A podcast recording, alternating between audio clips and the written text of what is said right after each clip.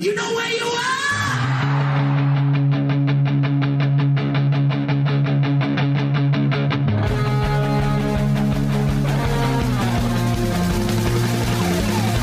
This is Appetite for Distortion.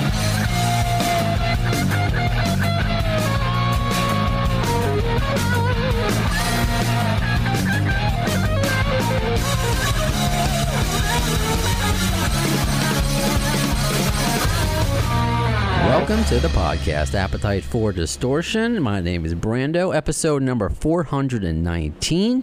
Uh, we're going to do a couple of fan reviews today, combine them as we invite, before I go into my whole spiel, uh, we, it's going to meet, because we're closer in proximity, but we're still far apart. You're a New Yorker, but not really. Paul. Paul uh, Wet Worstern? How do I? I should have asked before. I'm sorry. That's all good. It's Worston. And yeah, from your perspective, because my wife grew up down there, I, I'm Canadian to him, Ryan, because I'm north of Westchester. So I'm really upstate. Yeah, I, I love it because sometimes if you tell somebody who's not from New York, oh, you're from New York, and they think automatically the city. No, New York is so vast. You going out to Long Island and then upstates, almost like another country, but not quite. Let's go to another country, Canada, with uh, Ryan. Ah, God, why did I not ask your last names before this? You can screw up my Brandon Weisler. You can say Weisler or whatever if you want. Uh, It's fine. It's not. It, give it a try. It's not as scary as you think. Give it a try. Rebalkin. Close. Yeah, Rebalkin. Rebalkin. more of. Yeah, there you go. That's it. Rebalkin. Yeah, it's a pleasure to uh, be on the show. Thank you for. When you put the invite out on your socials, I was like, "Yeah, I'll talk about it." I didn't know you were actually like when I said that. I didn't realize you were actually have me on your show, which I was very thrilled by. Uh, but yeah, I'm excited to, to do this with you today, Brando. Awesome. And we're going to talk about your podcasts later on. Everyone and their mother has a podcast, but yours is a little different, just like mine. Uh, so, yes, I put out invites, and I've been doing it for these past few, since the, re- eh, I don't think right away since the reunion, but definitely the last several years, probably since the pandemic.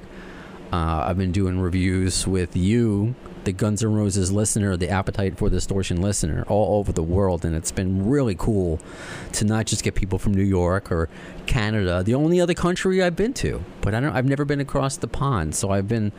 I, I've spoken to people uh, in different countries uh, across the way where English is not their first language uh, to to do this. So I'm excited to keep doing it. But as I told you both off the air, I, I got daddy brain, man. I mean, I'm glad baby Brownstone's sleeping in the other room, and it's every one of the listeners who have a, a kid. They're like, enjoy this mo- this time. It goes by quick, Yeah. and what you said is right. Just lack of sleep, all that. It's the greatest thing ever. All that. So whenever I get a moment when I'm not interviewing, let's just say Aaron North from Nine Inch Nails, uh, ex Nine Inch Nails last episode, it's been harder to schedule as many fans reviews as I would like to do. But I got to be a man of my word, and the, the fact that not just you, Ryan and Paul, have been eager. Uh, I'd be remiss if I didn't give some other shout outs to people who wanted to, to do it, but just couldn't for scheduling or my scheduling. Uh, Lori, who also went to uh, Paul, went to the same show that you did. She went to uh, Saratoga, and uh, Benny Fella, who went to the same show as you did, Ryan, uh, Toronto. I want to say thank you to, to both of them. And uh, one more time, I got to say thank you to to Adam Kale for not just recommending the last guest and set, setting that up with Aaron North, which was a great conversation. Uh, and thanks to Metalhead Zone for already picking up the interview and reporting about it. Uh, he went to the uh, the Fenway show, I believe, and he just hasn't been. It's not scheduling, but I just want to make sure I give shout outs to people. Oh, and Larry, Larry went to Nashville. See, this is a lot of people that. Oh yeah. are- so I, I want to be able to to do this. So this is not just Paul and Ryan here. This is all of you in spirit. So anyway, uh, I, as I'm always transparent, Paul's. even though we made it, this episode happened. You got to run in a little bit. So we're going to talk about your show first, and then we'll talk about Toronto. But this is how all these reviews go. We're just three friends hanging out about talking about Guns N' Roses. Cut me off, cut each other off.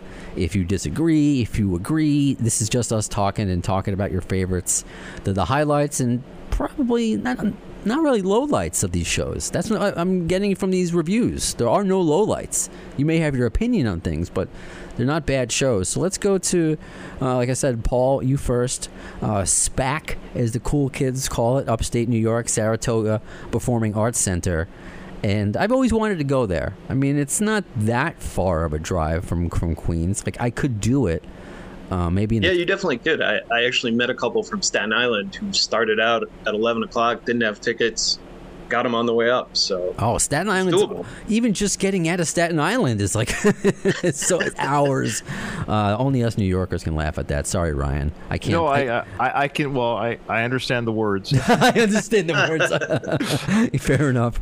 Well, well played. Well, well. We have play, we have places like that in Canada. Uh, I actually lived on an island called Vancouver Island. So any C- Canadian listener, especially from British Columbia, will, will know that it can be a pain in the butt to get off an island. I understand. So that's And where in uh, Canada are you, by the way? Well. I'm, I'm in Ottawa right now. I'm in the military, and this is where my posting is right now. But I've, I I've only been here for two months, and uh, yeah, so that's where I am right now. But I'm home is pretty much Victoria, British Columbia. That's been my born and raised there, and I worked my military career there. But I'm just in Ottawa now for the next few years. Yeah. Wow, awesome. I, I will say I've spent most of my Canadian time in Ottawa. There you go. I dated a girl from Barrhaven. Okay, and, and yeah, we nice. bonded. I've told this story, but I guess I've never told it to somebody from Ottawa. We back in the day when they had Live Journal, and you would do these online diary entries before there were all these Oh, other social media talking about your life, and that's how you met people sometimes. Yeah. So I had Axl Rose and Guns N' Roses in my interests. And this is before the podcast, and this girl found me, and we became webcam pals. It wasn't like that, but uh, we, we, we kind of dated for a little bit. Canadian girls, they're crazy, but they're good Where is she now? She worked in porno and now she's underground, or Yeah, maybe, maybe she uh, I, she defriended me on Facebook a few years ago. Maybe when she saw that I got Oh. married, and she that might have been the the this is we're not going to be friends anymore. Anyway, sorry, Paul. Um, no, it's all good, Ryan. That was well played. I, I appreciate the lyrical reference. Yeah, that's so you can tell you're on a podcast. You're quick. Uh, so, Paul, where are you in relation to Saratoga Springs? Do you uh, often go to this venue? I do, yeah. I'm right outside of it. I grew up about a half hour away from it, so it's really where I've seen the bulk of my shows. Oh, cool. Unfortunately, I missed the gang when they were here. They opened for Aerosmith actually in the late '80s. Um, Yeah. I think Appetite was only about a year old, Yeah. but I didn't make it to that show. So How old were you? this was my the- first time seeing them in my home venue, which I- Oh. I can't thank them enough for coming. I got to be honest. It's for them. It's an extraordinarily small place. I was going to ask Uh, you, what's the mhm. size? What's the crowd capacity? Yeah, maximum capacity is just over 30,000. Actually, there's only 5,200 in the amphitheater inside. So, a lot of folks on the lawn watching the screens. I mean, the acoustics are awesome. It, it's a well distributed amphitheater. It projects. Oh, it's really well. outdoors. It's outdoors. Yep. Oh, Yep. I see. So the amphitheater has like five thousand, but then everyone else is on the lawn type thing. Is that Correct. Yep. Yeah, you got it. And you know, it's a pitch lawn, so people can fall down when they have drank enough. And uh, Mm. but ideally, all see the stage and hear you know hear the show. So, and uh, yeah, Axl actually came out. I don't know if you guys have read about it at all. It was on um, Twitter. I, I still refuse to call it X, but you know what I mean. Yeah. Uh, that he wasn't feeling well. I Mhm. guess actually he was thrown out for Mhm. two or three days prior to the show. So was that where Yeah. he mentioned his voice wasn't as good as he wanted? That he was that was that the show? That is the show, yeah. And you know, I got to be honest. I saw him in uh, 2021 down at um, I guess it's MetLife. I always want to call it Giant Stadium. Me too. And uh, I, I- thought he was sharper at this show, even though he was apologizing, which just shows how much he cares about each show and about you know only 30,000 fans. And again, that's a tiny crowd for him. So uh, I was impressed with that. I was I was psyched. He made that statement. I was not disappointed. They did 27 cuts. Um, you know, it, there were a couple you could tell he was under the weather. Uh, once once he made the statement and then did the song, you're like, yeah, okay. But really, I, I could count them on one hand out of the 27. Hmm. Um, I like this show more than 2021 because the band had filled out more. You know, in 2021, I don't think they had uh, Melissa with them. I'm not They sure did. Dizzy was with them. They they were. The, I'm ninety percent sure they've had Melissa for since the reunion. Yeah, started, and think. Dizzy. Oh, really? there- She was there. Yeah, and Di- Okay. Dizzy's All been right. there since uh, the Illusions, so he's always been there. Oh yeah, no, I knew that, but for some reason I, I didn't remember the band as as full of sound. okay. Interesting. Um, no, yeah. Uh, can I comment on Melissa real quick? Just for, so Yeah, I don't please do. So the people behind me, you get this at concerts. I've been to a lot of different shows for different bands, and sometimes you get people around you that are great. Sometimes you get people that don't stop talking. Even at a concert, it's like, can you just watch the show? Like this is a concert. Right. You paid a lot of money to watch this act. Anyways, so people behind me, even with the music, and I could still hear them talk about certain things. And when Axl was introducing the band near the end of the show, the person goes, I don't know who that is about Melissa. And I'm like, oh, Fairweather fan behind me. And you, could tell they were Fairweather fans. 'cause I, I think they were criticizing Axl throughout the show. I wasn't really listening to the words, but the way their tone was. And then, but when they introduced Melissa, I'm like, okay, you, you, you're a Fairweather fan. The fact that you don't know who that, like, to say I don't know who that is, like, okay. So, which is fine that they're there. Don't get me wrong. Maybe they'll become new fans again or or reinvigorate their fandom. That I never begrudge people going for whatever their reason.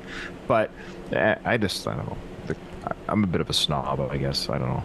I'm the deep Hey, cut guy. Play the play the deep cuts. Uh, well, well, that Uh, being said, then, and I'll ask the same thing to you, Ryan, because I talk about this the the fair weather fan or the average fan, maybe, Right. Because we're us being here right now, we're not the average fan. No, so I- we I we know. know Melissa Reese, we know, uh, you know, perhaps you, you guys are, got to experience. I can't wait to talk to you both about that. But for the majority, they go crazy when "Sweet Child of Mine" is being played. Still, so I don't, I'm just curious if that was your experience, and also Paul, like the the demographics of the crowd. Like, what what kind of people did you see there? Sure, yeah, it, it ran the gamut. Um, you know, which I am middle aged, and I was middle aged at the show, so you know, it worked out. um, I, mean- I mean, there were folks there. So the one couple I mentioned I was talking to, they had also gone to Chicago, and uh, I mentioned missing guns when they were here in 89 and she told me she wasn't born yet so i was like okay uh, that's good good for you uh, but then there were some older guys hanging out some older gals it, it was cool to see and some folks bringing their kids to their first show so uh, How how little kids? Because I'm I That was understand. me. I brought my uh, my 11 year old son. It's a huge Awesome. GNR fan. Like nice legit. Uh, he knew every song. Uh, I'll be quick with this. He became a fan because he was watching Jumanji. I think one or two years ago. Welcome to the Jungle came on on his own. I maybe I'm a bad father. I'm one of those dads. I don't really push my music or anything on my kids. Kind of want them to discover their Oh, I'm of music. push. I'm pushing Guns N' Roses on. No, that's fine. And I don't like I don't not like I play it in the car and stuff and all that good stuff, but I just like I just kind of let them discover their own music. Mm-hmm. So he just he was watching Jumanji, and he was also ten, or I guess at the time nine and a half, ten. So I wouldn't really, you know, there's some language and stuff in GNR. I'm still old fashioned a little bit, but anyway, so. Uh, so he found Welcome to the Jungle on YouTube, and because he Googled like what is the song, he loved the song in the movie, and he became a fan since he has listened to Appetite Destruction. I don't know how many times. He when Perhaps got released, he listened to it 50 times before the concert, like in two days. He wouldn't stop listening to it. So Wow. like he is a fan. He just loves Guns N' Roses. So I'll, I'll talk more about that. But yeah, kids, uh, my, it was my son's first time, and then my six year old came with me too, and it was actually his second time. So he- Oh, I love that, and I'm glad you brought that up too. Because Paul, do you have uh, kids? Yeah i have a 16 year old he likes welcome to the jungle for the same reason but uh, Jumanji. He'd, he'd fall in the fair weather category 100 Oh, that's fair. That's fine. So- That's not, that's, the, the, yeah, that's the thing. When they become naturally, when they're when they're a fan, even my six year old is actually again just he's a casual fan. He just came to hang out with his dad and his brother, but the eleven year old was legit like Christmas morning. He couldn't wait. He didn't want the show to end. He did. He That's was- awesome. Yeah, Did you see not want the show to any any babies though? Because um, I, I posted this on, on Twitter, Ryan. I don't know if you, you saw and Paul that I don't think I saw that one. I see most of your tweets. My- I follow you there. my wife just this past weekend, as we talk about our GNR obsession, she saw Dave Matthews for her 61st, 62nd, 63rd time, whatever, at the Seattle Gorge. And the option was either leave Baby Brownstone, which again, not his real name. His real name is Harrison Rex. It's a fun. People really think that like, you really name him? Yeah, I named him after heroin or a house. No, I, I, I didn't want to name him Axel. That would have been too crazy. Know, but I named him. Uh, I named him Shackler. That's his name. Uh, so I was either, either going to leave me uh, him with me for a week, which was just too much with work, or take uh, him with her, and she was going with a friend. Her sister was there also, to, could watch him. And the second night, uh, he was being good. Sister got a, a lawn seat because I guess it was kind of similar to uh, Paul to kind of where there were a, a big lawn in addition to the Yeah. seats. He had the big headphones on. My wife's like, "How's he being? You know, back there? Oh, he's great. He's just looking around, being happy. Okay, bring him up here." So his first con, he, he was great. He fell asleep. He got a little Yeah. fussy, got a bottle. So his first concert was Dave Matthews. Damn it! I could have brought him to Guns N' Roses last month. That's what my wife said. She's like, "We totally would have been fine at GNR." But so GNR, they better keep touring. Okay, so um, as we're, we're talking that's about a shows. That's a that's a discussion point there. Because I love the fact that you went with kids, with your kids. I hope to experience that one day. Yeah. Yeah, we're getting to the point though, Brando, where not the not the doubt. I, I don't know. I yeah. Well, I, Well, I don't want to take away what- from Paul's time here. we're but not- I have thoughts about that. Oh, yeah, well, we'll, we'll cross that bridge if and Yeah. when it, it happens. So, uh, uh, Paul, Well, who did you go I- with? I just want to point out a couple of great tunes, and then Ryan, I'm all for you know jumping into that dialogue. Um, Well- I'm still like you know doing this for Christmas time new album, what, what year? What year? What year? Christmas time? right? Yeah. You know, I made a Yeah. re- remark also on uh, on Twitter because I think did I say that I posted the photo of my son with the headphones on Twitter? That that's what I meant before. But I made a remark how the Rolling Stones announced announced a new album. Uh, Hmm. Nirvana is putting out unreleased tracks. I don't, I don't know if they're songs or live stuff. News, sorry, Uh, but it's more stuff. And then I'm like, we got perhaps in a video. That's that's cool. I was saw. I, don't. I, don't, I hope more If you're a stuff. Nirvana fan, that's fine. I don't mean to. I just for me, they do nothing. They're nothing to me. They're so. okay. I understand. I understand their place in pop culture. I get it. I understand it. Like I like I was there when it was big. I was there. You know, That when was I was my- smelling Teen Spirit, I was there. Mhm. Uh, I just you go back and listen to Nevermind. If you go back and objectively listen to it, I challenge you to really say this is something you would listen to over and over. I don't know. It's you go back and listen to Appetite. That's a whole. That's what I mean. You We'll have to listen do- Appetite, and then you listen to Never Nevermind. Nevermind it sounds like the same song minus Polly wants a cracker. Anyways, sorry. We'll, we'll have to do a uh, a, a GNR Nirvana episode because we've done GNR Metallica episodes. So we, I, you're just getting me thinking because there was a whole, it's a whole can of worms. no, but- I know. And the But that I'll tell you what, I, I'd love to see it. I'm staying out of the argument, but I would love to see a Nevermind appetite face off. I- I just think talk that'd cool. about the relationship between Kurt and Yeah, uh, and, and Axl, and this there's so much there. But that kind of circles back to you, uh, Paul, and your your experience at at SPAC, Yeah. because the the guy who I've, I've talked about Metallica with. Uh, Yep. Brandon also, but he does a Metallica cast, and he posted um, about the SPAC show, saying that I, I don't know if it was his brother went, and he would rather have had GNR cancel than have a, a, a less than performance. Where I disagreed with that, saying, well, if you cancel, there are a lot of people. Yeah, Paul, you live close by, but there are people, like you no, said, people. that- yeah. travel, Yeah. uh, make plans. They may not get that other date. You better So give a lot of notice. a little, yeah. It's kind of a lose lose situation, but it sounds like you weren't even dissatisfied with that. So No, not at all. In fact, there was a moment, uh, you know, you mentioned being there with your son and you're just so happy. Uh, there was a moment I'm listening to Civil War, beverage in hand, just like, I'm so happy right now. This is the coolest thing that's happened in, in months. Um, I'm glad the show was when it was. My son's about to turn 16. That's going to be another awesome moment. Hopefully, he keeps on keeps me on the road. But uh, you know, um, but yeah, it, it just I thought it was a phenomenal show. I really did. I really thought the sound was excellent. Um, I thought the selection of songs was great. I still find it hilarious that when Absurd comes on, half the crowd looks around. Like, what? right. I think did you post about that, Brando? I know somebody in the GNR. I, I, world. I did. Oh, what did I I post? It was funny. I forgot. I post a lot of funny stuff, but Yeah. yeah. But it, it's true that people have no idea what No. that is, and there's still Right. those of us who love the song who are like, "What is this?" Still, but uh, more of just it, it's.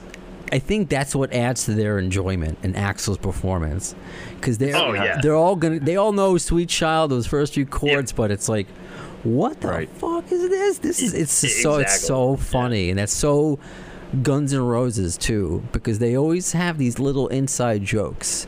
And I and I think maybe I, I wonder if the whole releasing of Absurd is an inside joke to Axl and the band because just for that to be the first song. Can, I I just want mean- to say, what, oh, go ahead, please, Paul. No, I just wanted to say while he was singing that song, kind of had a little gleam in his eye. It was actually, I think, the turning point of the show where you felt like he's feeling better, he's getting his jam back, Mm. and uh, you know, it was amusing to me because of where I was sitting. I was on a, a balcony which had a slight overhang. I was looking down and had a phenomenal view of. Uh, if you're looking at the stage's right side, which is where Slash hung out most of the show, Right.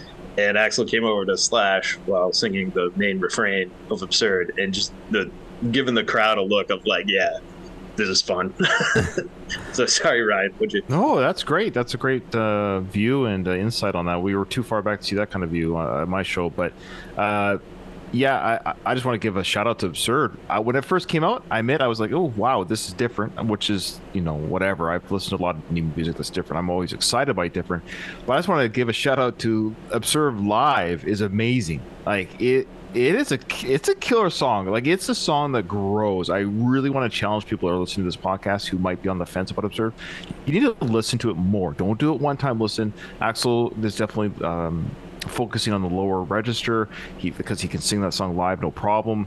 It's that's why they're doing it live, and I, I just think it's a great. And the band's enjoying it because it's a new song, it's something different, and yeah, it, it shows on stage. They, they they love it. They love playing it, and I think it's a great song. And I think it's absurd that other people don't think so. So it's a.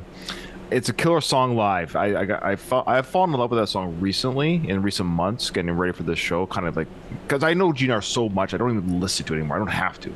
I know it, it's like in my head. I could every note of every album is in my head. But the new songs, I should say.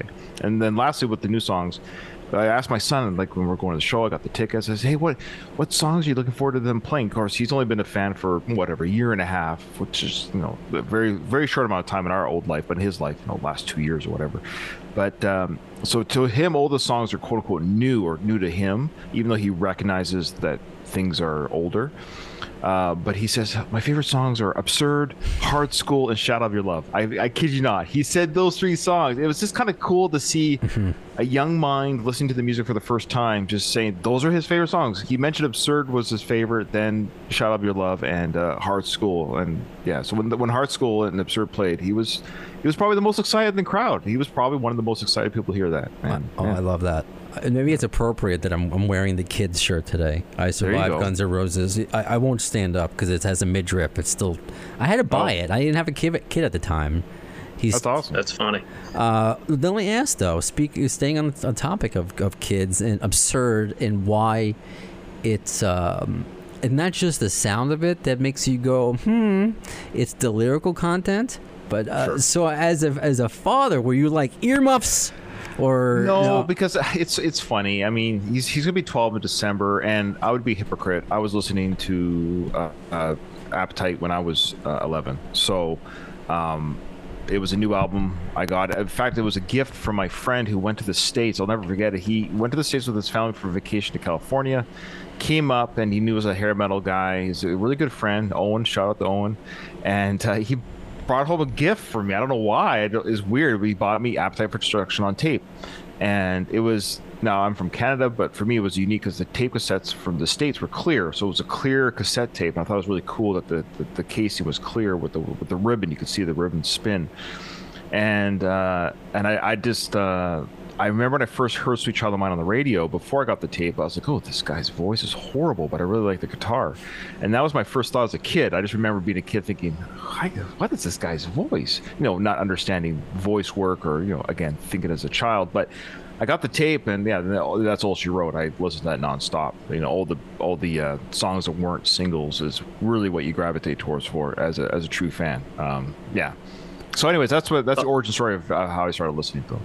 I gotta I gotta tell mine because it's somewhat similar. I also was 11, but I was 11 when Appetite came out, so I guess I'm showing my age a lot on that one. And uh, buddy of mine did the same thing. I'm listening to like Huey Lewis and the News. I mean, I'm not listening to very rockin' music at all. And uh, he's like, "This tape's gonna change your life." I'm like, "I don't know what you're talking about." And sure enough, I'm on a Guns N' Roses podcast. 40 years later, I still love them. That that did change my life. It was fantastic. So, I'm I'm with you. I you know, and the reality is, the, public school, God bless it, it, it teaches kids all kinds of words anyway. That Sure. uh, It's you know, pretty- it just yeah, kind of happens. Yeah. Yeah, I guess said in the uh, in the form of singing along to a song, and uh, I mean, if Cardi B and uh, what- Megan, whatever they can do, WAP, you know, what? It's just like, and that's like a, kid, isn't there like a Kidz Bop version of that? Oh, Probably. Oh, jeez, Probably. Wow. Yeah. I am. Uh, I try not but to regar- listen to that if I can avoid it. But I re- so yeah, I would, I would be kind of a hypocrite because I remember being a kid and just loving, kind of loving the cursing in the sense of I love the the anger. You know, when when we uh, when it's so easy comes on and he yells out an explicitive in the middle of the song. Sorry, Brando, I don't want to curse on your show. Like, um, I already did, But- so it's fine. Oh, that's right, you did. Yeah, okay. But anyway, so uh, and when that happened in the concert, they opened with that. Of course, that's their opener. And I turned to my son, and he just he loved this when Axl yells that up, you know. And then my son and I looked at each other. So it was just like he knows that that's cursing. That's what kind of what adults do, or that's what bad words are. I mean, he doesn't curse. I mean, every kid curses, but not around their parents, right? But um, it, it's just it's just fun to to see that you know he, to understand that kind of adultness in the song. And I I did as a kid. I, that's what made it dangerous. You know, you when you listen to it when you're younger, it was it was kind of dangerous to listen to Guns N' Roses when you're a kid, and that's fun. It's kind of fun to, to listen to dangerous music, and I, I I'm glad he gets to listen to it. So yeah, it doesn't bother me. Yeah, no, right on. Uh, Paul, So- uh, go. Yeah, Yeah. I, I just want to highlight a couple of tunes that Yeah, I I didn't was- hear in oh, yeah. Uh, it's back. Uh, Pretty Tied Up came up, one of my favorites. I was stoked Agreed. that they did that live. Reckless Life, gotta enjoy it. Um, they did do Hard School. They had that one in there. They had uh, perhaps. It was early on in the show. Uh, He was warming up, but uh, yeah, it was great that they busted it out. And uh, Mhm. I already said Civil War. Love that song. I mean, they play it almost every show, but just phenomenal. And, and Slash was on point as he always is. It was interesting to me, uh, they let Richard do a little more soloing on um, Knocking on Heaven's Door, and uh, Yep. there was another one. Might have been. I Ryan. Do you remember? I remember there were two. He, he busted out more solo. Work. Yeah, it was uh, it was knocking on heaven's door and Rocket Queen. okay. During But that, was cool. uh, I, I, I mean, he killed it. I was impressed. yes. You know, Well, and no very good. intimidation to solo with Slash, which I was intimidated sitting, you know, however many rows back from Slash. So good for him. Well, people sleep. And then look, I mean, I'm I know you've talked about this a million times on a on a GNR podcast, but people look. We all love Izzy. He, he was my favorite member. Uh, I, I'm, I might be the same age as you, Paul. I was born in '75, so I was. oh, okay, yeah, Yeah. Oh, we Uh, are similar. ages. Yeah. So I was raised. I was raised on GNR in the sense of like, I, and I was an Izzy. The same way, if you're a Beatles fan, you're like, a, you know, is it is it Harrison, George Harrison, or or uh, sorry, like or Paul, uh, well, Paul, Paul George or uh, John? Like, which one were you? And I was I was the Izzy. That's the George Harrison. That he's that's what he reminded me of, the quiet member, but really the musical backbone to the band that nobody talks about. Because everybody talks about Paul and John. And I, and I felt the same way about Guns N' Roses with uh, Izzy. I felt that everyone talks about Axl and Slash. And I had this real soft spot for Izzy, the quiet guy in the background playing the rhythm, but writing these killer lyrics and, and music. He was the backbone. And we all know that about Izzy. And I think that's why he's so loved. And uh, poor Richard has those shoes to fill. Uh, and it's not his fault that Izzy is loved. It's not Richard's fault. And once you kind of let go of the because I think he got a lot of flack. You know, maybe- thinking he's a uh, Izzy lookalike or whatever it might be. Um, but he is a, a- an accomplished musician, a wicked guitarist, and more than a rhythm guitarist. I feel, almost I almost feel bad for him in some way because when you see the solo work that he does, very technical, very good. And he, he can shred. I mean, even Izzy wasn't a shredder. So uh, it's yeah. So he totally fits the band now for sure. We all miss Izzy, but watching him live again, this is my second time seeing him live. Um, just uh, yeah, I welcome to the band. I, I guess I've never officially said welcome to the band, Richard, after all these years. But uh, we love Izzy, but that's a whole different story. And uh, let me just say, because it just came out, uh, Richard did an interview with the uh, with St. Louis Today, STL uh, Today.com, and he said we've got a bunch of new songs, new music, and we we are revisiting old songs we haven't done before. So uh, I guess there is a lot more to look forward to. So maybe we're joking about Christmas, Paul, but maybe I don't know. Maybe uh, we'll get it for Hanukkah. We don't That'd know. be insane, man. Uh, it's insane. it's it's the fact that the uh, yeah, it's Chinese democracy is here. That's the alarm. It's Chinese democracy two Sorry time. about that. That was my. Uh, No, my all good. It's um, but what this is is like because there was such a, a long dead period of the band, and the fact that like yeah, I joke about other bands giving us more, whatever that means, the, the selfishness of the fan or what the fan is. of course. They're still they're doing it. There's positive experience. There's things to come. There's still excitement. There's still the mystery behind the band for whatever reason. Um, it gives me plenty of content to talk it's about. insane, dude. It's insane that this band, who's essentially released like a double album, like let's Appetite, then an EP with a few new songs, but then previously quote unquote live tracks, and then the double album, and then the cover album, and then 20 years later, Democracy. It's it's insane that they have the people that show up. That's that just shows you the level of fandom that like they I won't say they don't deserve it. Part of me is like I don't know if you guys like no other band can pull this off. The fact that that Axl can do this just shows you the power of Axl, his genius. That everyone that's a fan of Guns N' Roses understands. There's such a unique. Name me another band that could do this. That could almost give you nothing for 25 years, and I had 45,000 people at my show. It's insane. Like what? Who's showing up to this nonsense? Well, it's It- the it- same passion that brings you both uh, on here. And let me ask uh, Paul, because his timers are going to go off in a few minutes. Uh, see what I do? I tie things in together. I like it. I Did like you- it. Uh, did you get that to was see- my timer to kick Paul off. Come on, man. We uh, could chat for a while longer. this the step uh, a couple ba- uh, steps back? Did you get a chance to see Dirty Honey? Did you go early I did. So- yeah, I definitely did. And uh, actually, the lead singer is from a town that's only about 45 minutes from the venue. So he was having a blast. He put a game out there.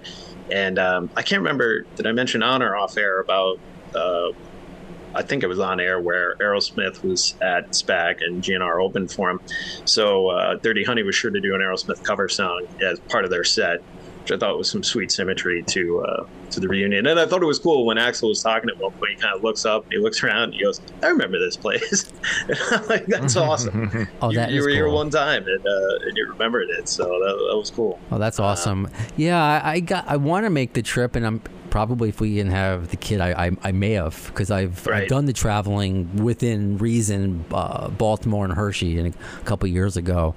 But I just remember when I did radio up in D- WPDH, we would always, which is I don't know how far uh, Poughkeepsie is from you. It's like an hour, or a couple Eh, hours. yeah, eh, like an hour and a half, probably. Yeah, so I mean, something to give tickets away to. I mean, that's like a normal radio station thing to do. So I'd always hear Yeah. about the beauty of Saratoga, and uh, which part of it was actually captured in the uh, very cool lithograph. Did you get that? Oh yeah, The- the- you guys have seen that one, I'm sure. But oh yeah, do you have a show and tell? I tell? had to do it, Brando. yes, you got it. I had to grab her. That's nice. Very Um, nice. Oh, and, beautiful. And my buddies actually joked that it was like watching an old Roadrunner cartoon because as soon as they scanned my ticket, there was just that puff of smoke, and I was at the merch table.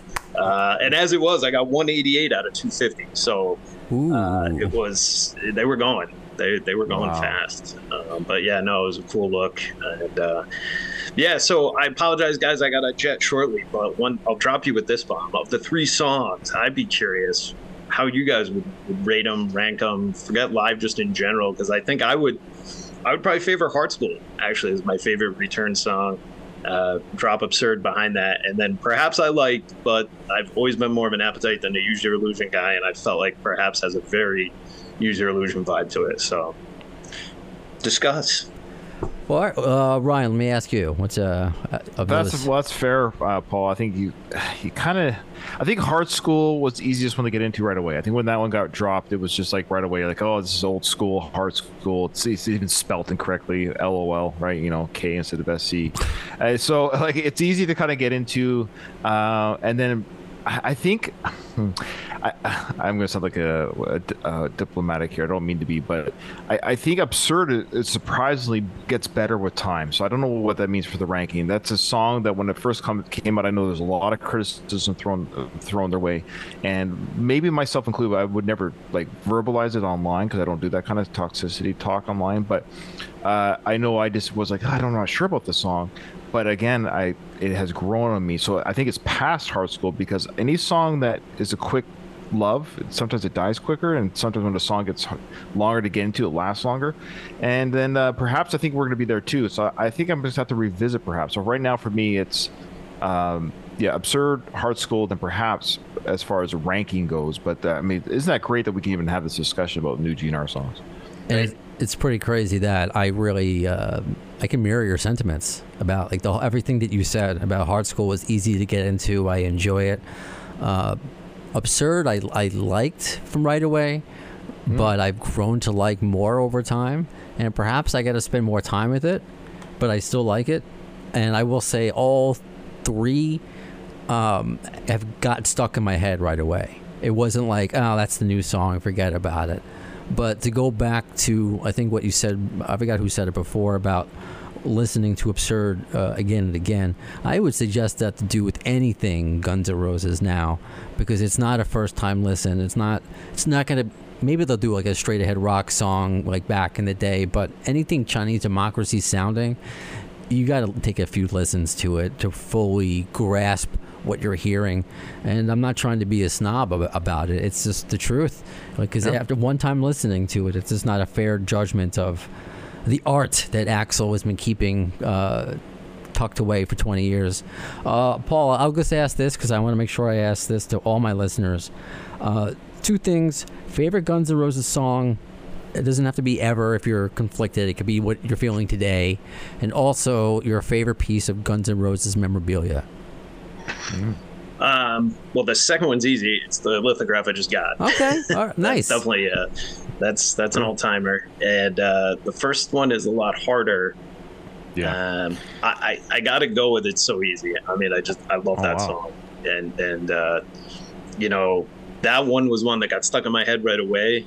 Never needed revisiting. It it just stayed, and uh, I loved it. So that's what got me hooked. Got Uh, me all in. Nice, and that's Although how, I will say, in college, a friend of mine used to play Welcome to the Jungle every time uh, we had to go play beer pong. And so there was a little, there's a little Pavlov to that. Nice. But hey, guys, it was great to uh, spend the time. Brando, if you can, uh, you know, connect us, please. I, I'd love to chat with Ryan more, and uh, I want to find out about the podcast. I get, I got mic envy. I have no mic here, so uh, you guys will have to let sound me fine. know. I you sound just fine. oh, you know, you sound great, Paul, and uh, I know you're just a regular citizen. But do you yeah, have you're, you're- anything? yeah, you're not big wig like us guys over No, I here. mean- That's right. I know, right? I'm hanging out with the cool kids. No, I mean, oh my gosh, it's high school all Oh, over again. Ugh, God, then I would, then I would not be here. Uh, Oh, I wouldn't be the. Cool, I'm not a cool kid either. No, no. no, I mean that as far as like, do you have anything that you would like to promote or anything? I know you, you're not like a, you're not here selling a book or something. I don't know if you had like a. Yeah. No, hey, I appreciate it, but uh, honestly, I'd promote you all day, Brando. I love your stuff, um, and, and I love listening to the podcast. And Oh, thank you, Paul. truthfully, if I have one message from my review from Saratoga Springs, it's a sincere thank you to the band because not a big venue. Um, Axl not feeling 100, percent but they came out and they delivered a hell of a show. Right and on. he kept rocking, and he kept fighting through it. And I, I got to be honest, I think he finished even stronger than he started. It was great. So Right on. I really appreciate you being on, Paul. And uh, bet, guys. Yeah, n- next time they go to SPAC, hopefully not another 30 years. Uh, you're welcome back. All right, I appreciate it. And and Nice you know, meeting if I make my way down to MetLife, I'll have to uh, try and swing by and say hi in person. Sounds good. Sounds good. And so um, we're right, going to guys, stick thank you. around. You. got it, buddy. We're going to talk to Ryan about uh, the Toronto show and his Rocky podcast as well. Uh, Nice. yeah. Do you, favorite Rocky, favorite Sylvester Stallone movie? Last thing you say before you sign out. Oh shoot! Uh, you know, I have a soft spot for as cheesy as it is. I love Demolition Man. It Oh, it's cracks me up every time I watch that movie. I'm like, That's that funny. movie is just awesome. It's Right. I'll allow ridiculous, but great. Right on. All right. You take, you All right, take care. Paul. Take care. Bye. Uh, Bye-bye. So yeah, he, it's all right. He's he's gone. He's a very cool guy. That was a lot of That fun. was great. That was great uh, for for an amateur on the mic. No, so no, he was great. Uh, I, I loved hearing his thoughts. I feel bad that he had to leave so quickly. No, it's Um, good because it's like uh, when I do these episodes, I guess as somebody you with your podcast, uh, the worst of the best and the the Rocky series. Oh, I'm sorry, you're a professional and you gave me a note so I can get all Yeah. the names correctly. Well, Uh, yeah, it sounds it sounds so indulgent. I, I hate that I have. I actually have three podcasts, but yeah, Well, I mean, it's it's uh, they're not like every week. But yeah. it's yeah.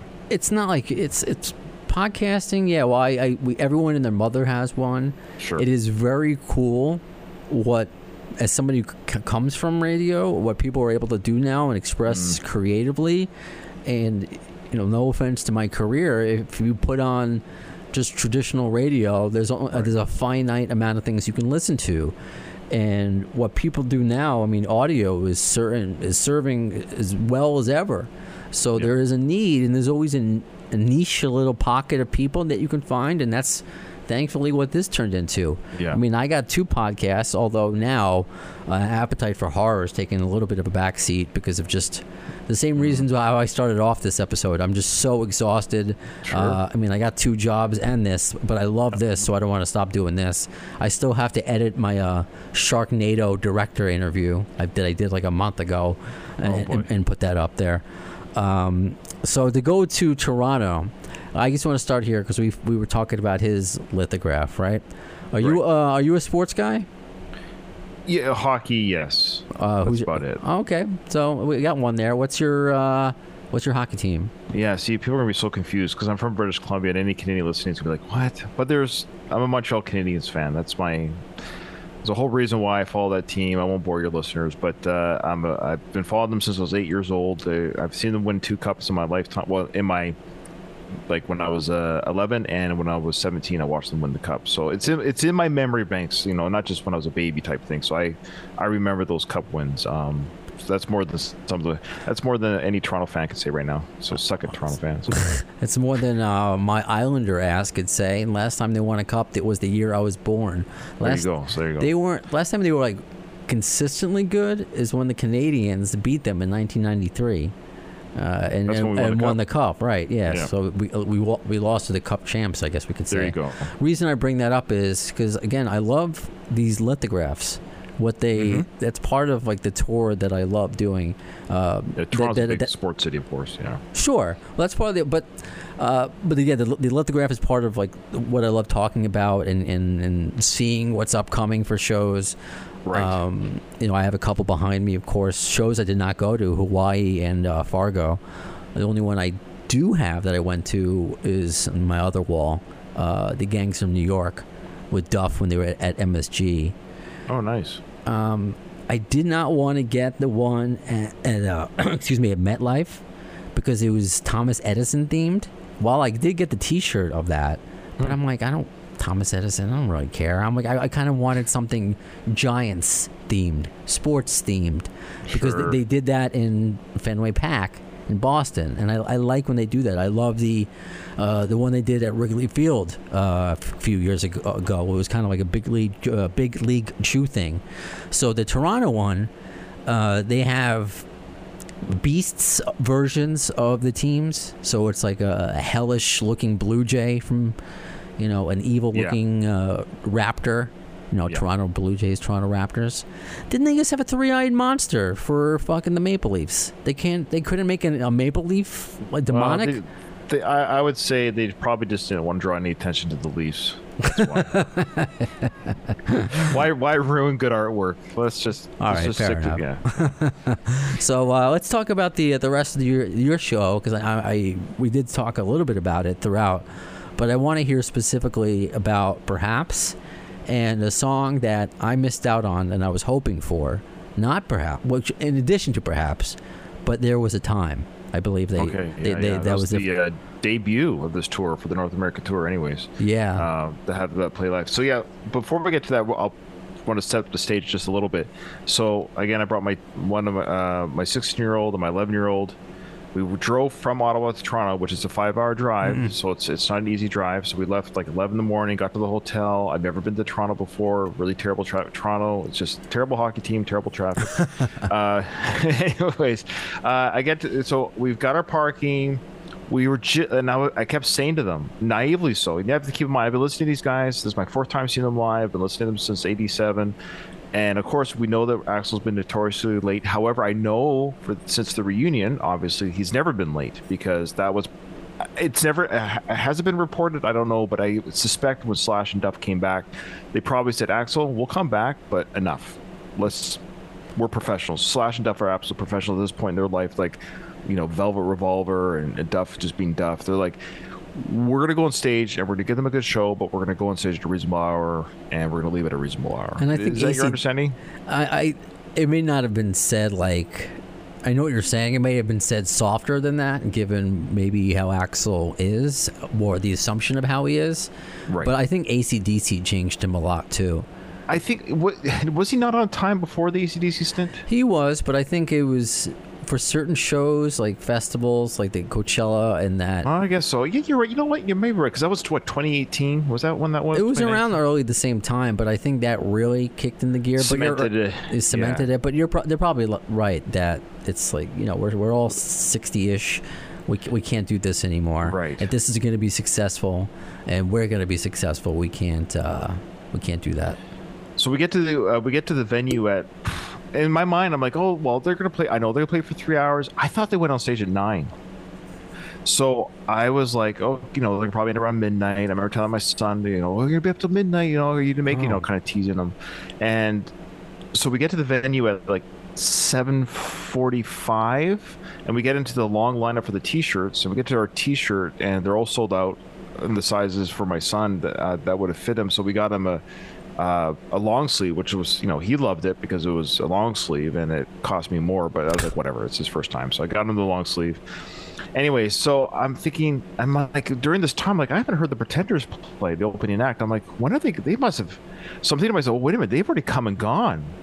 And then I'm like looking at my watch. I'm like, I think they Axl might, or the, or the the guys are coming on stage sooner than later. We sat down our seat at 8:05, and at 8:15 they were on stage. I couldn't believe it. I was only in my seat for 10 minutes. so if we had missed, I don't know, a light or something, or and I gave myself an hour breathing room just in case. and that hour breathing room, I- I'm glad I didn't make it nine o'clock anyway. So we saw the whole Yeah. show, three hours straight.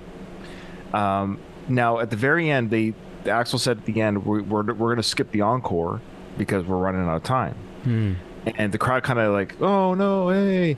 But I was like, well, I, knew they were ne- near the end of, of the show, but I'm like, well, I wonder why he said that. But it's funny, he said they're running out of time. And right after that, the notes of coma kicked in. So I just thought that was hilarious. I don't know. I don't know if anyone else in the crowd thought it was funny. I don't know if Axl was trying to be funny. They didn't do an encore, but he says we're running out of time. We only got a few more songs, but we're gonna play our the longest song in our catalog next. Oh, I love that. Yeah, they played the whole thing, no shortened version, and Oh. he sounded amazing on Coma. Now, yes, at the end when he does that whole like long uh, diatribe of vocal work, he was struggling. Uh, this is the end of the show, and it's that high vocal range, but the low vocal range, he's killing it. And I, I wonder, what are your thoughts? Are they gonna? uh, Is the new album going to have more lower range stuff? What do you think is? Are they going to play? You know, are they going to record to what he can sing to live more now? That's get, remains to be seen. I think we're still going to get the vocal tracks that may have been recorded with Sean Beavan all these years ago, uh, and maybe some additional, because that's what they said about perhaps that it was all recorded this year, which obviously not the entire song was, because that's been We saw Brain, Brains on drums. yeah, I mean, it's been in existence. The last episode I did with um, with the with the Nine Inch formation, Nine Inch Nails, Aaron North. He's like, I heard perhaps 20 years ago when he worked for an online magazine, Buddyhead. Like we would get these things in the mail. People Right. just wanting to send it to us to review. Um, so he's like, I, I felt like I heard that 20 years ago. So it's cr- so certain things were added. As far as new stuff, you're probably. it's so funny to use this as an example now that I think about it. It's going to be like Rock the Rock, probably the Looney Looney Tunes song, where Oh, right. if right. you remember one of my favorite parts of the of like doing an interview like when we learned so much about Axl in the studio in addition to Sean Beavan interviews was with these former looney tune writers that Axl kind of records three different ways and then he marries them together Yes. to create that whole vocal Yeah. effect so i think The- that's going to be that might be the approach uh, if i, had to guess because I noticed in this show, the first third of the show was lower range songs. Like it was like you know Mr. Brownstone, Bad Obsession, It's So Easy.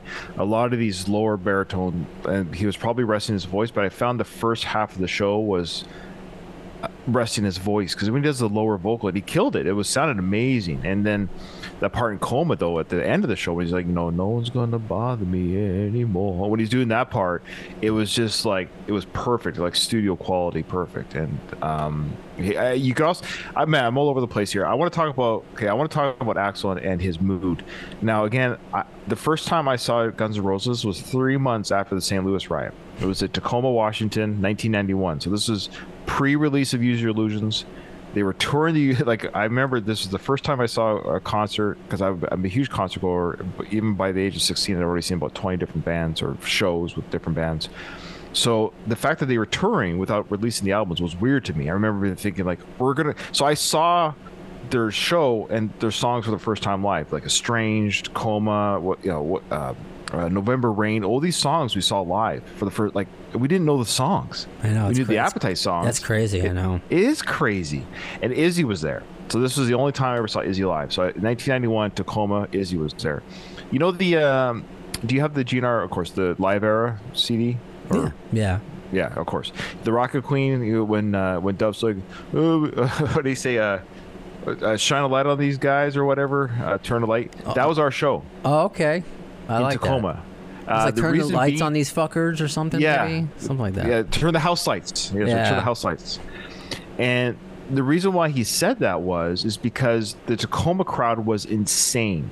They were. This is back when concerts were dangerous. When, like, I mean, they you still didn't know if kind of are, gonna- but I know what you mean.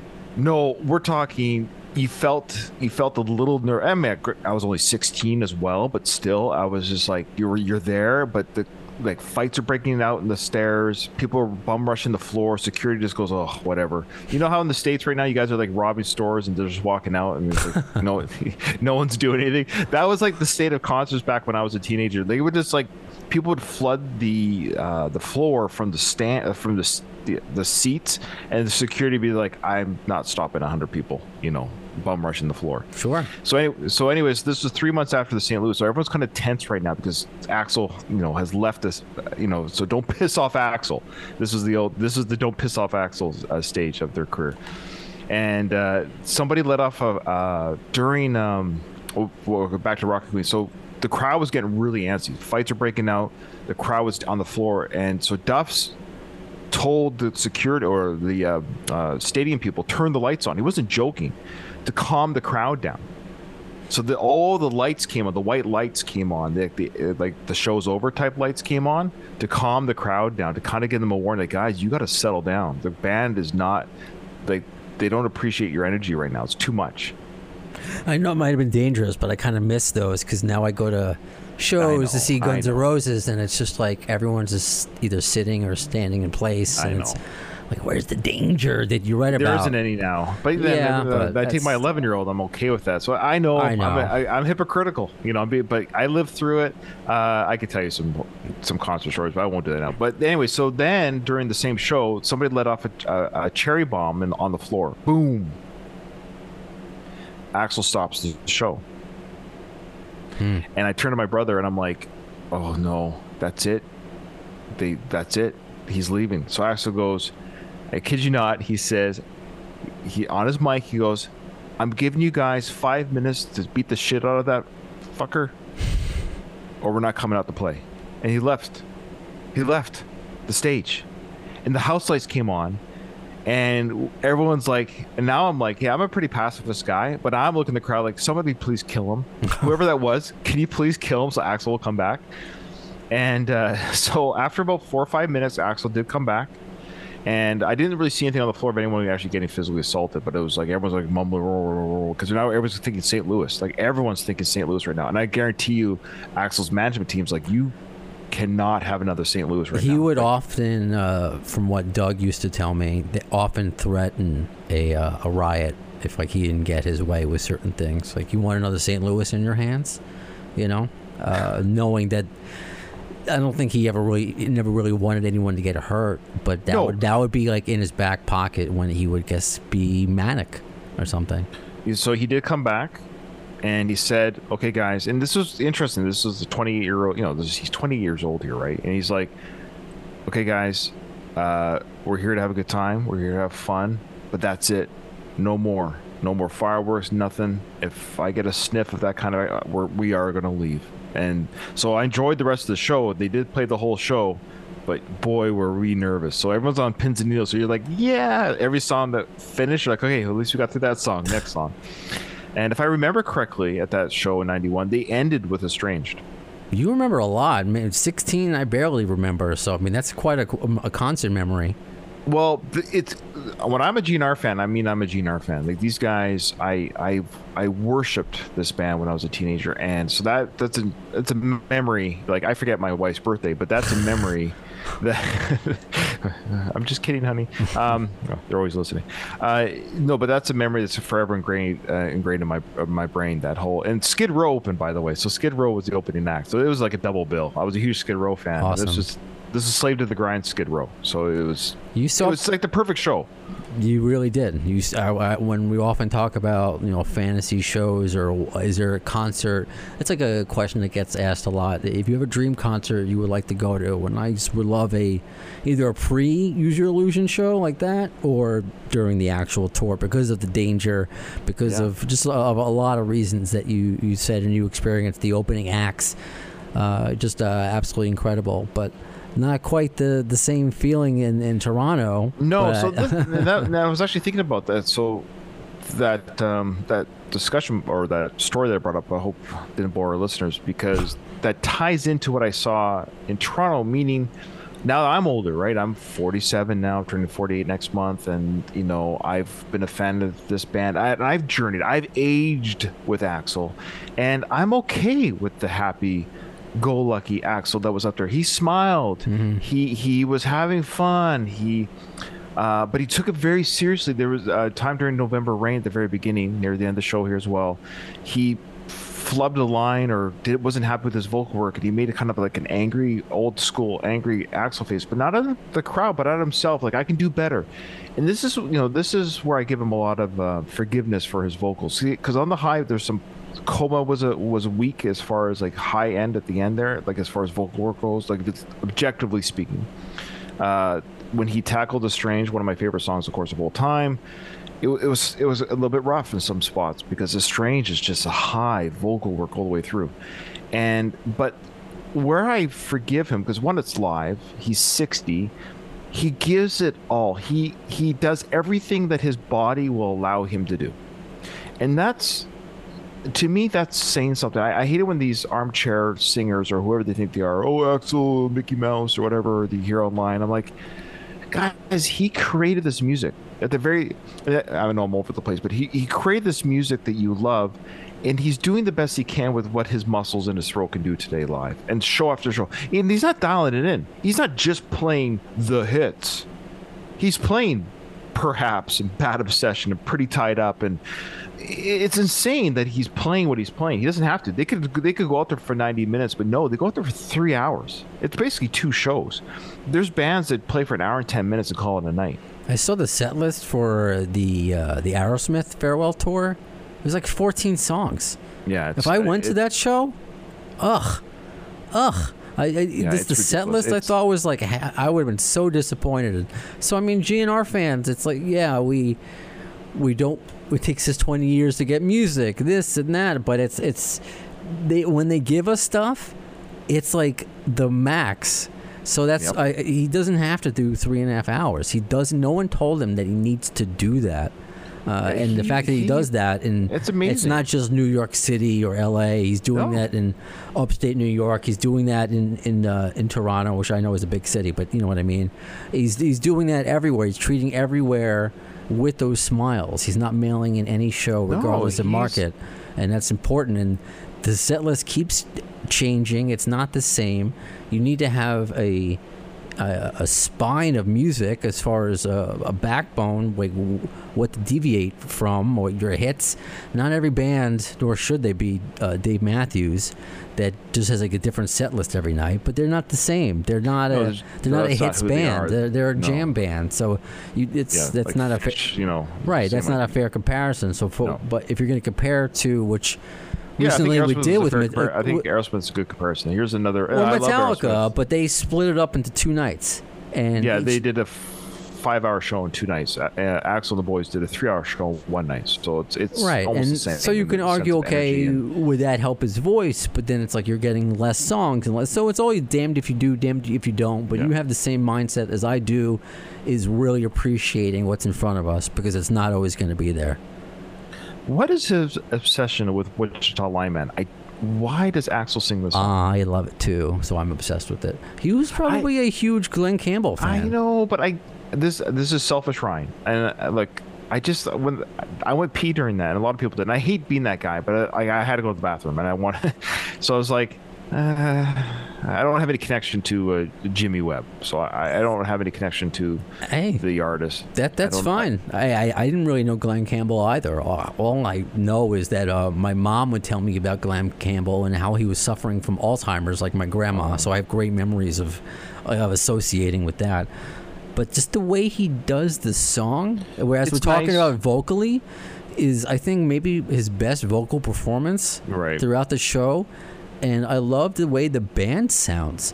That it's that stripped down Again. acoustic. So it's something I don't know why it hits me the way it does because that's it's good. not I'm a it song. because it's not a song that I, I I knew of it, but I never spent time listening to it. Maybe I have to hear the original to appreciate Hear the, the cover. Mean, Well, I mean, I've heard the original when you know Glen Campbell was on. on it's on YouTube, go like Midnight Special, or Right. even uh, I said I think he did like Austin City Limits uh, or something like that.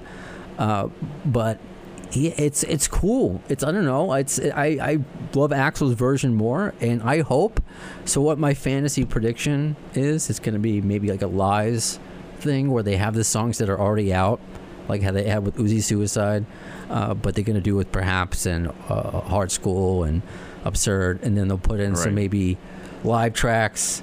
Um, I would love to see or, or covers, but I, I would love to have a recorded version of Wichita Lineman. So that's okay. okay. See, look at this. We we don't have to agree. We agree on on absurd and the ranking of the new songs, but I mean, uh, and you're not the only one to say this. And that's such a that's such a low hanging fruit take, and I'm usually better than this. But that's just me being honest. Like ah, and I hate that I feel that way. You know what I mean? But Well, so I like about- to enjoy life and enjoy things. But that would be That's maybe your a, opinion. That's fine. I could do without uh, knocking on heaven's door or live and let Yeah, die. Well, I'm- see, I I'm- couldn't even say live and let die because my wife loves it because she's a huge uh, Paul McCartney fan. you know, I'm the you and I are very simpatico. Uh, if they decided, I've never enjoyed Live and Let Die. I don't enjoy Paul's version. I don't enjoy. I like. I don't enjoy it. I skip it. I've skipped it since I was a teenager. okay. In fact, the only time I ever listened to it is when I happened to watch him live. I think it's Like, I- radio has killed it for me. Which Maybe. uh, surprisingly it hasn't done to their other hits, but it's just those two for whatever Right. reason. Uh, unless they bring back uh, Tracy and Roberta, then I'll happily Sure, the, yeah, the best performance of that ever was that tour, Then- yes, that- then which I got to see. Which I got to see. Uh, I saw them again in '93 during the Bad Apples tour. See, that's just uh, amazing. So it's kind of, in a way, trying to relive. I don't know. You didn't see that Skin and Bones tour, right? So it's like, No. I feel like that's a throwback. So if you see those videos of, uh, Oh, no, is that the Oh, one I saw? Was this gonna? Uh, I saw them 91, 93, and then uh, they had their, of course, the the big break as a band, so to speak, for a while. Uh, what's now that Canadian town though? The Saskatoon. What is it called? It's, it's Well, not, so Saska- not Saskatchewan. There's another show that's on. Saskatoon. Saskatoon. But, but they had the riot in Vancouver. Samsonite. I was way off. All right. Uh, so I was there for the the ride in 08. I was there for Okay. the 2008. oh, So I bought tickets. My wife, my brother, and I were like, "Hey, we're going." This is the uh, Axl and the band, right? No Slash, no Duff. It was Buckethead, and uh, but I was still very excited because Axl. You go, you're. ba- I, I, in my mind, I was like, "If "That's fine. I'm going to go see an Axl Rose live. That's what you're doing, right?" That's what I did. yeah, it's you're just seeing Axl live, which I would anyways. It's not really an issue.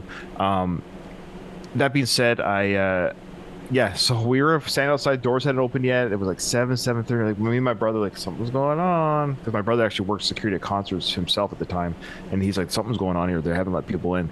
I'll never forget the the security guy coming to the window, uh, doing this, like no bueno, waving his arms, no bueno, kind of no good. And we're like, what do you mean? Wizard of Oz. No way, no how.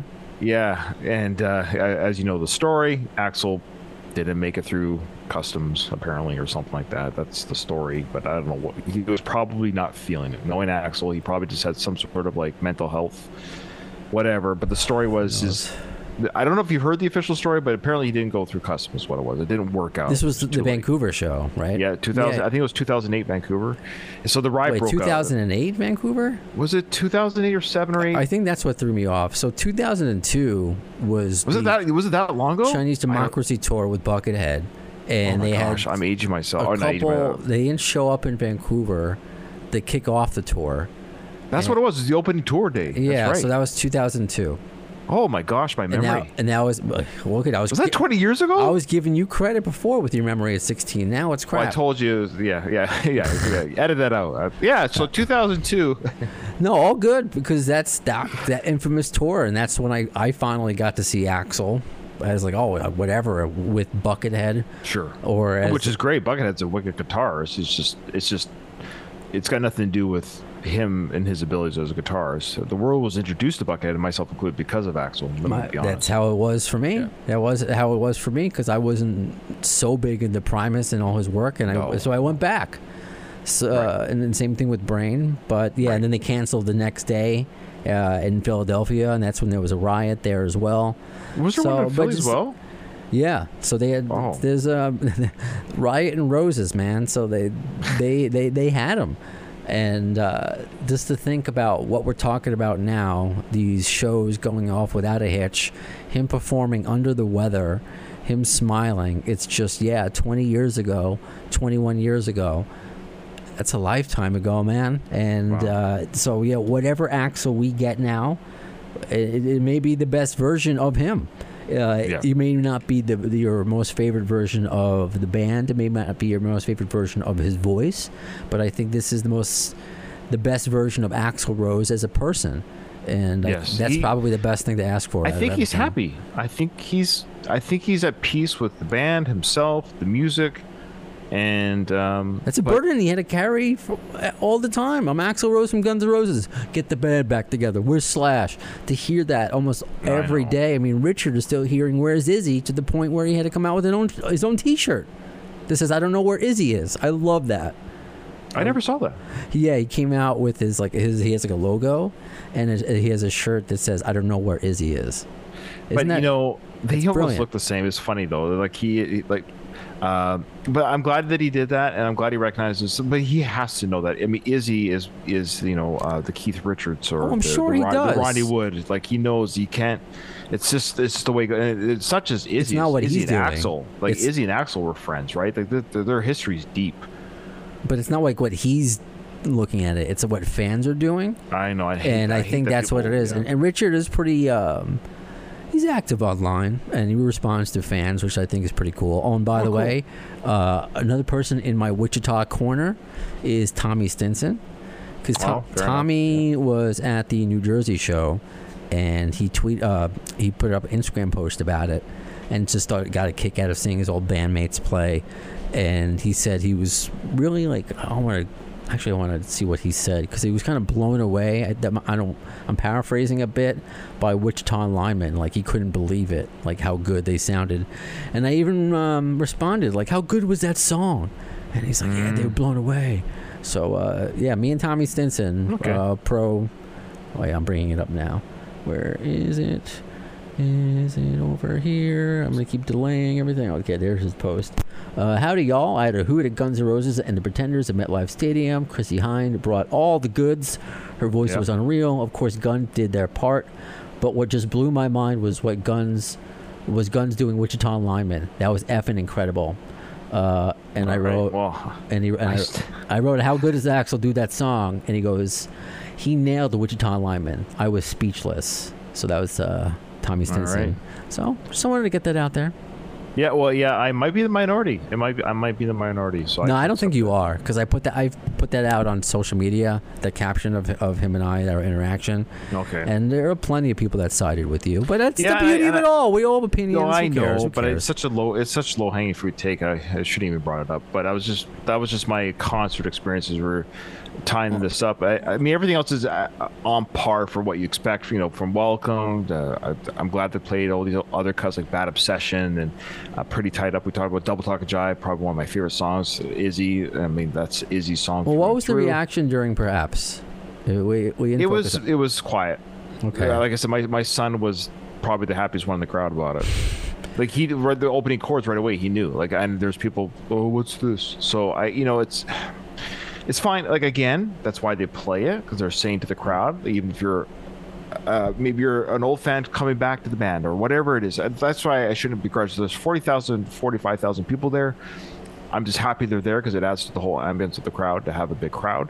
So I don't want 40,000 me there, you know. It's good to have different people, but you're right about Sweet Child of Mine. When it came on, people did get out of their seats. All these Phones going up. The, the girls all got up. Oh, and yeah. like, I'm like, uh, you know, part of me is just like, and I'm just like, I, I'm not gonna say I'm bored, but I'm more excited listening to Double Talk and Jive and Bad Obsession, and uh, pretty tied up. Like my my level of excitement was much higher. It was probably the same level theirs was at for Sweet Child. If that makes sense. Like to me, it's like, okay, yeah, of course they're playing this. Is it's their Enter Sandman. They have to play it. Um, I like to Uh, look around and and Yeah, and, that's what I was and, and appreciate through their eyes and what it, what they're feeling, what it's like, what the days were like when I was just an average Yeah, GNR fan. Well, I've I've always been a hardcore fan since I got that tape, but I I think, and I wasn't doing like again, I wasn't like thinking like oh screw them. I I, I promise No. you, I wasn't thinking that. But I was, but I was like you. I was actually looking at who it was, ages, the genders of people, just like you know, like what, the, what I mean by that is like you know where they fit on that graph of humans as to who's enjoying the song the way they are, and I, I get it. Um, and I was happy that they were happy. So I, I really didn't have any. As I get older, I don't I don't have these teenage begrudgments that I used to have. So I I, I was happy they were having fun. It's just, it, but I was almost surprised by the pop. I was like, okay, yeah, I guess it is Sweet Child of Mine. I know. But I, yeah, but that's that's their song, and um, but I love how GNR or specifically Axl, I'm sure it's him that does the set list. Um, how kind of brave they are. Like they did Coma, and I just I just love.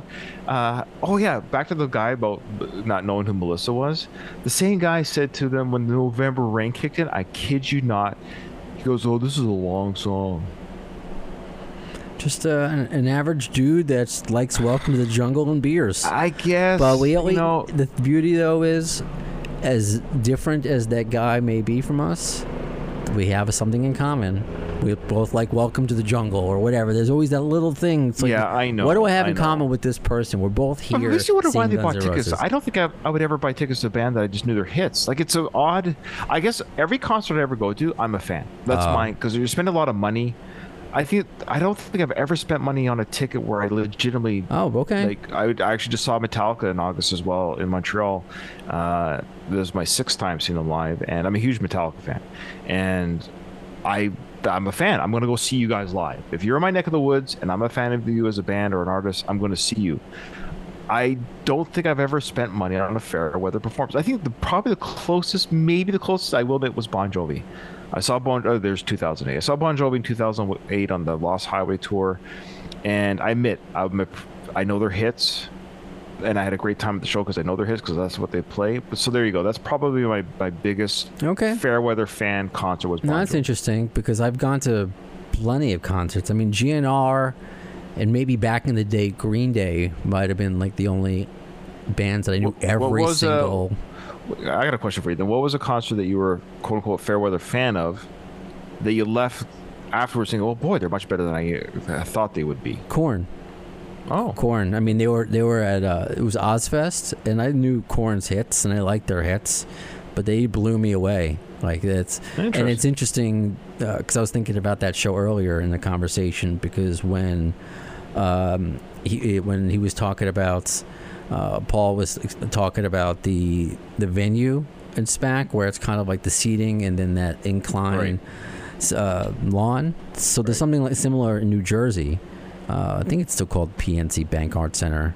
So uh, that's where I saw Ozzy and Marilyn Manson and who else played that? But yeah, but I, I mainly went to see Ozzy before he died. I remember saying that, and this was back in 2004. So the fact he's still alive. Uh, but with, with Korn, I remember because I, I'm not a big guy. I'm five six, a buck 40, 50, soaking wet. So I'm leaning up against the railing where the seats are. like where the seats start, where the lawns meet the seats, I guess. So whenever anyone would fall, Right. as he mentioned with the mosh, you would fall all the way down. So people, was some was one guy fell, and I guess oh, I, this, I almost made a, a bad uh, segue because it's not a Rocky movie. It's a um, it's a fucking Indiana Jones. It's that ball. It's that huge rock going down, and it was just like yeah, the first the first film of Raiders. Yeah. yeah, and I just felt like I was Indy chasing or running away from the rock, and it That's just it, awesome. it just hit me. This guy nailed me.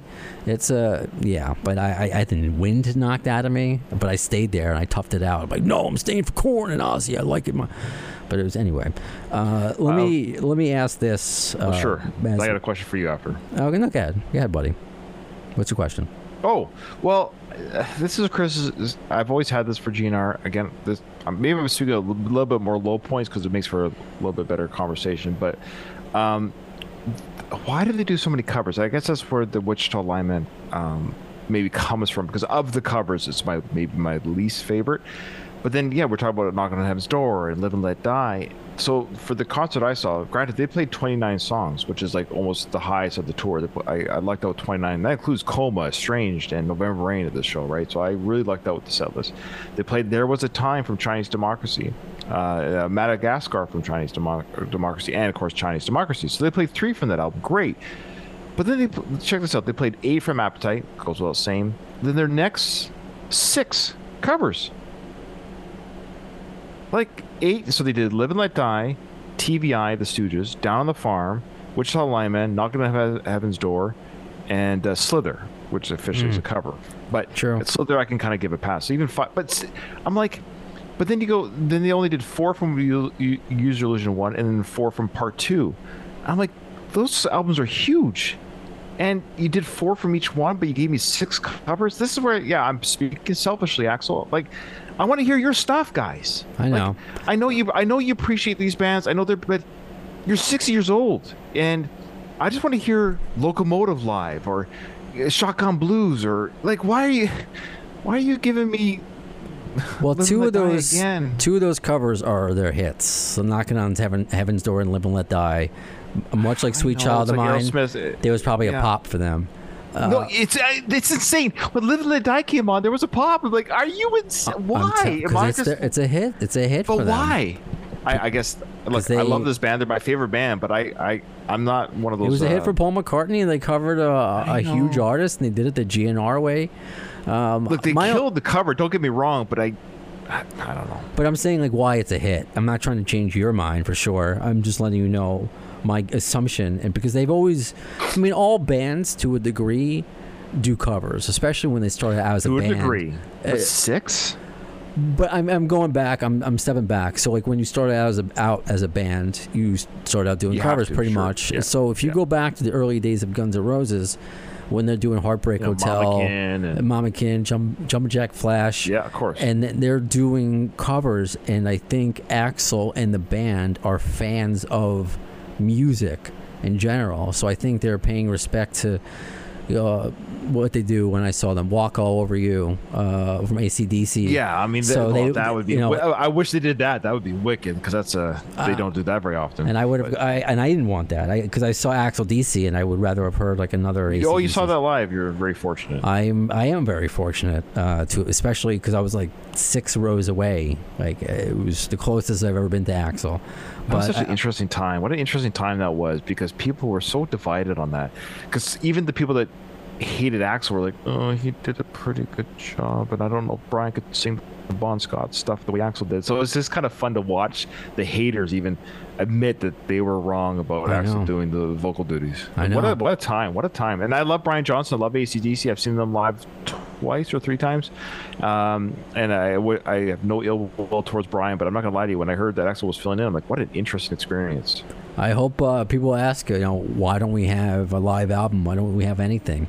I don't know. They may not want to detract I- from I don't Brian. know coming- why they don't do that. Why don't they do that? My only guess is because there's some. I mean, there's lawyers and money always come into it. Oh. But my guess, a, they never spoke about it because for whatever reason. Because I think that did come up in an Angus interview. yeah, Axl's not going to bring it up with new respect. music, but also at the same time, since they're getting back together with Brian, it could take away from that, and people could be so. Uh, again, just speculating as we do on podcasts. But let me, with that being Oh. said, before we wrap up into doing talk about your podcast, or unless you just Sure. had a point just there, did you have? Well, a- I was gonna say, well, I mean, remember the rumor that there was gonna be an Axl DC album? There was talk about a studio album with Axl. Do you remember that rumor? yeah, there's always How rumors. close?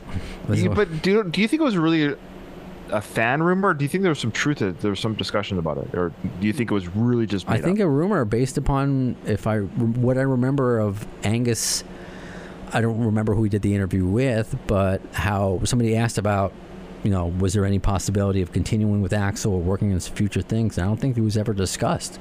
The, hmm. fa- the, I I don't think artists think a lot like fans unless they are on the message boards and things like that. They they're in their own world, and it's up to the fanatics to, you know, I know. try to That's figure what, that's out our what they're job thinking as about. fans. That's our jobs. That's what we have to do. That's what fuels the fires. God, I don't know what it would be like getting into the mind of Sylvester Stallone, man. uh, so before I get into one more Sure. round of Rocky Series podcast, uh, the worst of the best podcast, and and it's a long road, the Rambo Series podcast. Let me ask you what I asked Paul: favorite favorite Guns N' Roses song and favorite piece of memorabilia. Well, my favorite piece of memorabilia is that my an award at the show was my first concert when I saw them live in '91. Is the Use Your Illusions 2 cover with the with the tour dates on the back. Nice, beautiful. So yeah, it's a 32 year old shirt and still fits, and uh, I've never washed it. Never wa- like like That's right. beautiful. Do you wear it, or is it? I only wear it to when I've seen them live. Okay. All right. Yeah. I like it. Lucky shirt. Uh, and do you have a favorite song or a song of the day? Uh, well, favorites. do you- This is a hot take, and please, I understand that the language in this song or some of the verbiage, and Axl's talked about it, and Slash has talked about it, but it's uh, one in a million. Okay. uh, Axl's vocal performance at the end of that song, when he's yelling, when he does that, you know, his Axl vocal. I think one in a million is Axl's best vocal work laid down in a studio track, bar none. I don't think he's ever topped his vocal work. It's the most raw, it's the most least overlaid. It's just him, one vocal, singing that song, nothing else to it. It's just like and it's uh, and I hate to admit it because I know Slash didn't play on it because of the language, uh, and so it's Izzy and Duff, and I get a kick out of that, and I just there's something about Izzy, Axl, Duff, killing that song, and um, yeah, it's uh, something. And I know uh, there's some stuff in that song. However, that also just speaks to that time too. I think that's what makes it such a raw emotive experience for Axl to sing what he did at the time. I know they'll never play it live. I'll know they almost talked about never, you know, even re-releasing on new releases. Um, but that being said, yeah, what, there's something about one in a million Axl's raw performance on that. Now, less controversial. My second favorite song is "Estranged." Uh, when that came out, I believe, if you remember correctly, you might remember this or know this, but I was alive and well at the time when we were making this album, of course, and uh, of course read all the music, you know, Hit Parader and all those magazines that Axl calls out for uh, in uh, Get in the Ring. But I was reading all those magazines, and there was a, I think it was an interview or some sort of behind the scenes talk on Estranged being made before we even heard what it was. So I remember hearing about him making the song, and he said that if he didn't get the song right, he was going to quit music forever. That's how much that song meant to him. Uh, it, and we know that Axl's perfectionist, but it was estranged itself that that was his magnum magna opus that he wanted to get right. It was the song that he meant the most to him to get right, and boy, did he get that one right.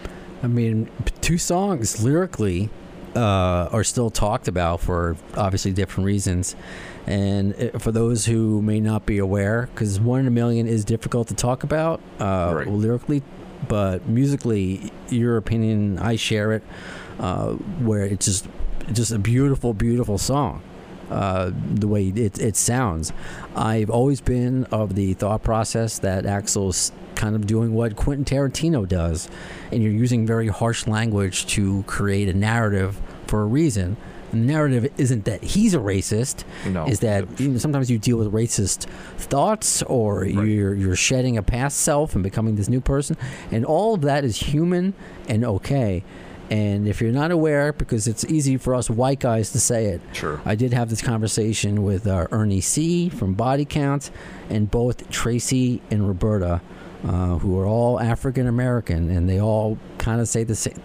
Axl could not have been nicer and sweeter to No, all of them. He's not a, Not the- that When we dude. say the term racist, when we say that, like I don't like a certain race. That's not Axel. When we know that he, it wasn't his bodyguard, uh, uh, Yeah, the guy that he was on the shoulders and doing the "You Can Be Mine" video. Yeah. that's right. Uh, so I mean, obviously, if he didn't like black people, I don't think he would employ them or have them anywhere near him. no, he he didn't like Bon Jovi. To go back to that, he told Bon Jovi to suck his. He did like Kurt Cobain. I think everybody he hated were all white people. Oh no, he loved Kurt. I think Kurt. And let's talk him. about uh, Mr. Saul Hudson. Slash himself is is half black. So my goodness, I don't think we could. Right. There's a lot like- of it's. Yeah, Yeah, I mean it's it, there's a lot to. I but mean, that's why Slash didn't play on the song, and I get that. That was, and I respect that, and that's fair. Um, but that's what makes it such an interesting song, and I think it's the most angry. It, that's the thing is the most angry Axl has put vocal work down on a studio track too. It's just something about that song that's unique, fascinating part of history and difficult, like you said, difficult to talk about. But that's kind of what makes it what it is. It's just something about that. Yeah. there's a lot of angry acts to pick from, but I can see that you know. Uh, the right. most raw. It's the most raw. I think it's the most like that wasn't performative art. That was him. Yeah, yeah, and I think that's what comes across to those of us who aren't.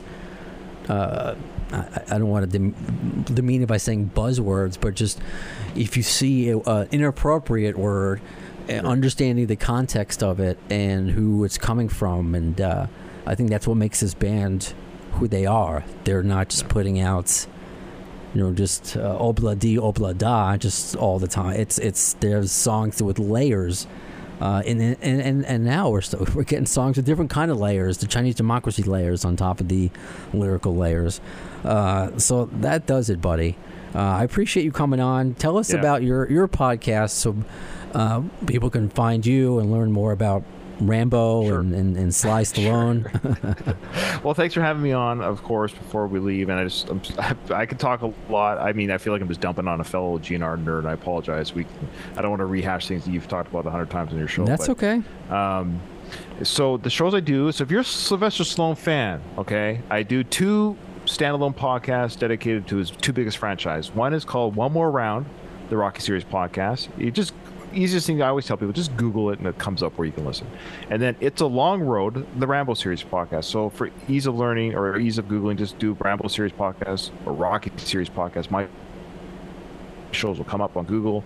Um, basically, uh, me and my co-host, we just break down the films. Each season is, is the you know whatever you know. Season three, of course, is Rocky three. Season four is Rocky four, and same with the Rambo films. And then we just break down the film scene by scene, talk about, it, have a good time. People seem to enjoy it. Lastly, though, if because that's very niche, we're talking about that, right? Now, if you want something more broad, I do another podcast called the Worst of the Best podcast. I've been doing that uh, with my brother for a few years now, and basically with this one is we take a best of list it's a variety of topics from it could be songs artists albums uh, actors actresses directors uh, conspiracy theories whatever it might be kind of a top 10ish is usually the number and we break down whatever it is in that list and then at the end of the episode independent of each other my brother and i will then say what we think is the worst from the best. So no matter what a list is there's always something that's the worst of something that's the best if that makes sense. So we've done appetite for destruction so I believe I'm 90% sure we've done. it. Well, we've done a lot of episodes, but we we did a Guns N' Roses episode, but then we did an actual GNR Appetite for Destruction episode. So basically, how that would work is we that's their best selling album, that's their best debut album, all that good stuff. So it's best of right, and then we talk about each track, our feelings on each track, and at the very end, we picked what we thought was the worst song on Appetite. So that's how we did. it. I don't want to reveal the answers. If you want to listen to that episode, check it Okay, all right. Yeah. I won't ask then. I gotcha. But Yeah, I, I, will- know, I know that's a, that's a, that's the secret. I it's a, it's a very easy pick. I- Um, but do you have a worst song? There you go. Why don't we just quick episode right now with you? What is your worst song on Appetite? None. It is a perfect Yeah, uh, no, ten out of that's ten. not the rule. You- I don't want to say anything goes. Okay, like here, what here's the say. thing. Here's the thing. This is a, you, Brando. I'm gonna invite you on an episode. I don't know if I can do it now. No. Uh, how, how it works is, it doesn't mean it's bad. oh, I but know. everything can everything cannot be created equal. You cannot say that every GNR song is equally the same. It's impossible. We just talked about "Live and Let Die" or something else, whatever it might be. So I know, but I like, I like all these songs, uh, man. you can't like them all the same. It's impossible. I can go. Only thing I'll say that could hopefully just be good enough for an answer is I remember listening to it for the first time, and the way anything goes started with the I don't even know what the uh, instrument. Yeah, it was just Yeah, like- slide back and forth. Yeah, Yeah, it was we- it Disney used that instrument at the concert. It was weird that. to me. It was just weird to me. So it took me. That might have been the song that took me the longest to get into. Well, that means it's the worst if it took you the longest. There you go. Sure, if that's what you want to say. Look look at this guy. I'm like, I'm making you like choose like a, like a Sophie's choice here. poor, poor Brando. I can't say worse with GNR. How dare you? No, I mean, That, I, that's what the but that's what the podcast does. It listens to those kind of discussions what, what we're just talking about. So check it out. The worst of the best podcast. We're ta- is variety of topics, and every titled episode tells you the topic. So there you go. right on. And um, what about your? You have a Twitter or an X that people can follow, right? Yeah, just uh, Google again. Google my name, Ryan Balkan, and all my stuff comes up. It's ridiculous, stupid. All right. Ryan Balkan. It all comes up. And I'm looking forward to your fourth podcast, uh, "Stop or My Mom Will Shoot," the Oh, my the greatest imagine Sly Stallone movie ever made. Yes, the best one. Yeah, that's a discussion for the worst. There you go.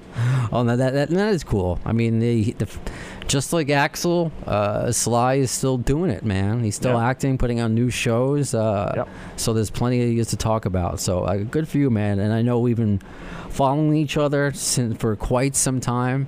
Uh, your Yeah, when you first started your podcast and I started my my Rocky podcast, I think we were early podcasters, so to speak, six, seven years ago or whatever it was. yeah, And we just like were we followed each other for. Uh, uh, I think it was one of those fallback situations, but uh, I've enjoyed your show. I enjoy your tweets, and your guests have been incredible. Um, yeah, kudos to you. It's been fun to watch you grow and get some pretty big names on your show. I, I appreciate it. I mean, this has been a fun ride. It continues to be a fun ride, and the reason why I'm talking to to both Ryan and um, Paul earlier that I mean, the fact that I'm getting to meet people through doing this podcast, not just getting to interview rock stars and movie stars, but the, the just to have these great conversations to I mean, both of you, it felt like I un- was unburdening you. I was getting a, a monkey off your back about wanting to talk about this band and this show. So, uh, thank you both for coming on. And again, uh, just total appreciation and shout out to all uh, whoever it was on Facebook, if it was on Twitter, if it was through email, if you're reaching out wanting to do a podcast review of the concert you're going to, please by all means uh, continue to do so. I may be on a, a daddy schedule, making it a little bit difficult to, to do as many episodes as I would like to do, but I'll make it happen. That's the the beauty of working from home, right? And then having a studio, uh, a home studio. So anyway, that does it for this episode of Appetite for Distortion. When will you see the next one? In the words of Axl Rose concerning Chinese democracy, I don't know if soon is the word, but you'll see it.